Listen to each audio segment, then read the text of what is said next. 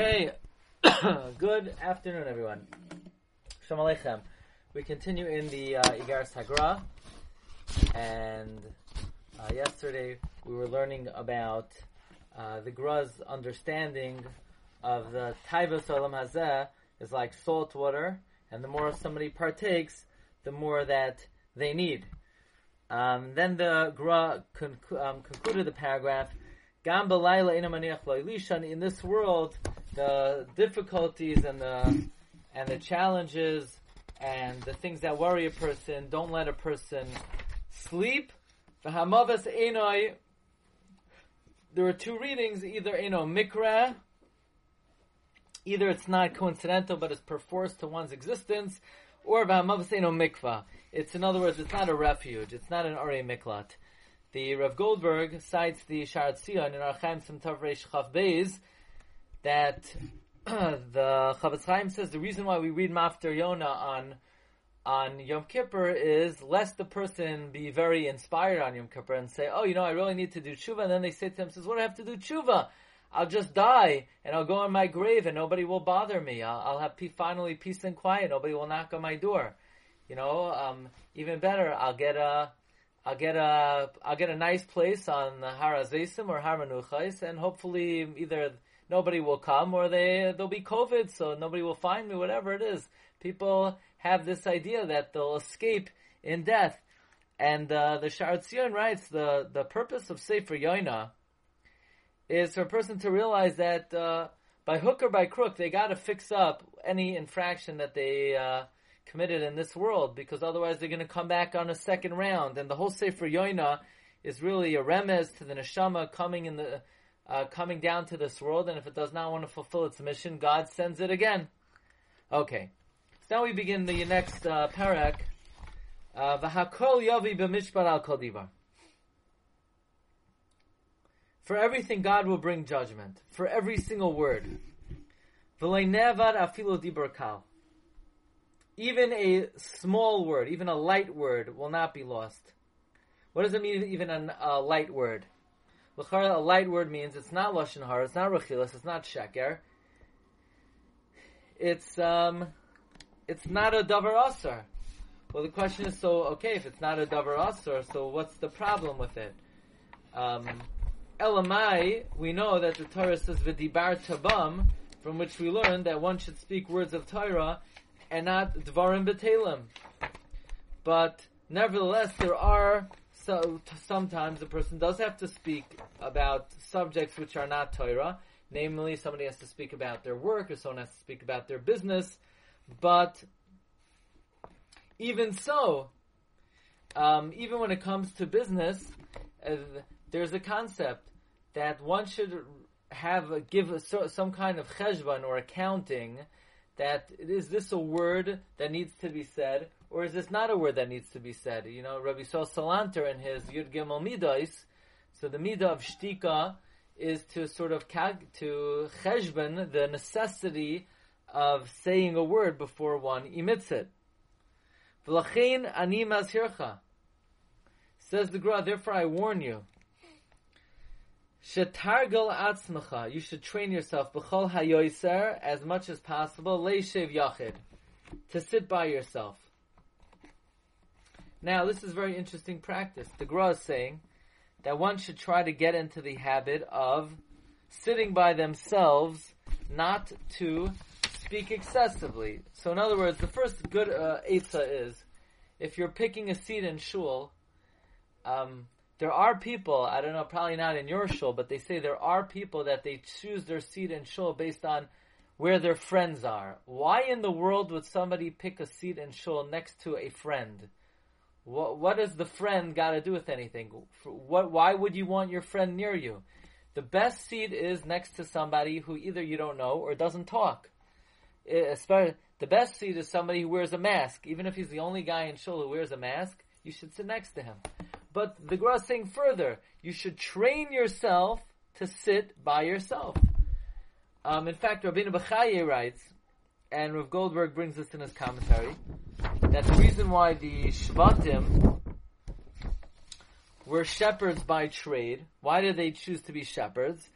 Because a shepherd, uh, um, the Rabbi Bechai says most tzaddikim or neviim were shepherds, so that they could distance themselves from uh, socializing, because most averos are uh, intertwined in the chet of dibor. In fact, the Gra writes in Mishlei Parak Aleph Pasuk Chav Gimel that the greatest mitzvah in the Torah is Talmud Torah, and the biggest avera in the Torah is Dvarim Betelem.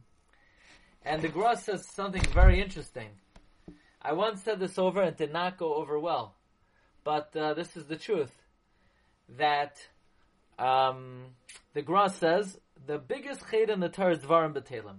He says that really there it's there's no desire for Dvarim Betelem.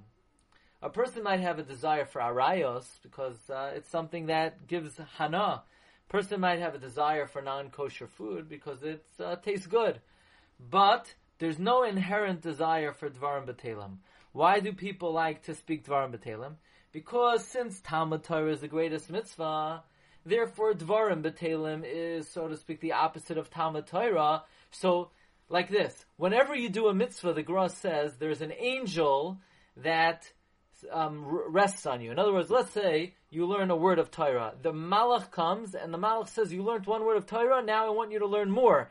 And you have this urge to learn more and you're not satisfied until you learn more. And then when you learn more, an even bigger Malach comes and says, you know what, you really should do an even bigger mitzvah. And then you're not satisfied until you do an even bigger mitzvah. And that's mitzvah gereres mitzvah. Sometimes you see somebody they learn so much, and you say, how in the world could they learn so much? It's like they're addicted or something, and the answer is they're addicted. That's the answer. They are addicted. Because there is a super. This is not a psychological explanation. It's not a psychological phenomenon. It's a mystical phenomenon.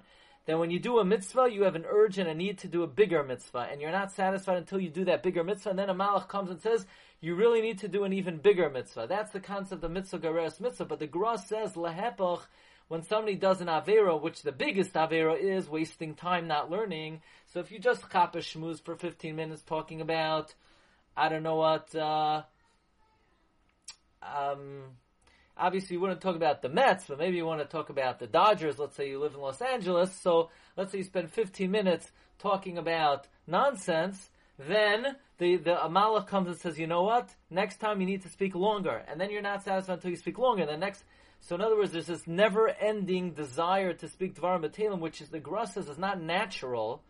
It's sort of self-induced. It's a mystically self-induced phenomenon that when a person begins to speak Dvarim B'Talim, he has a need the next time to, to engage even more.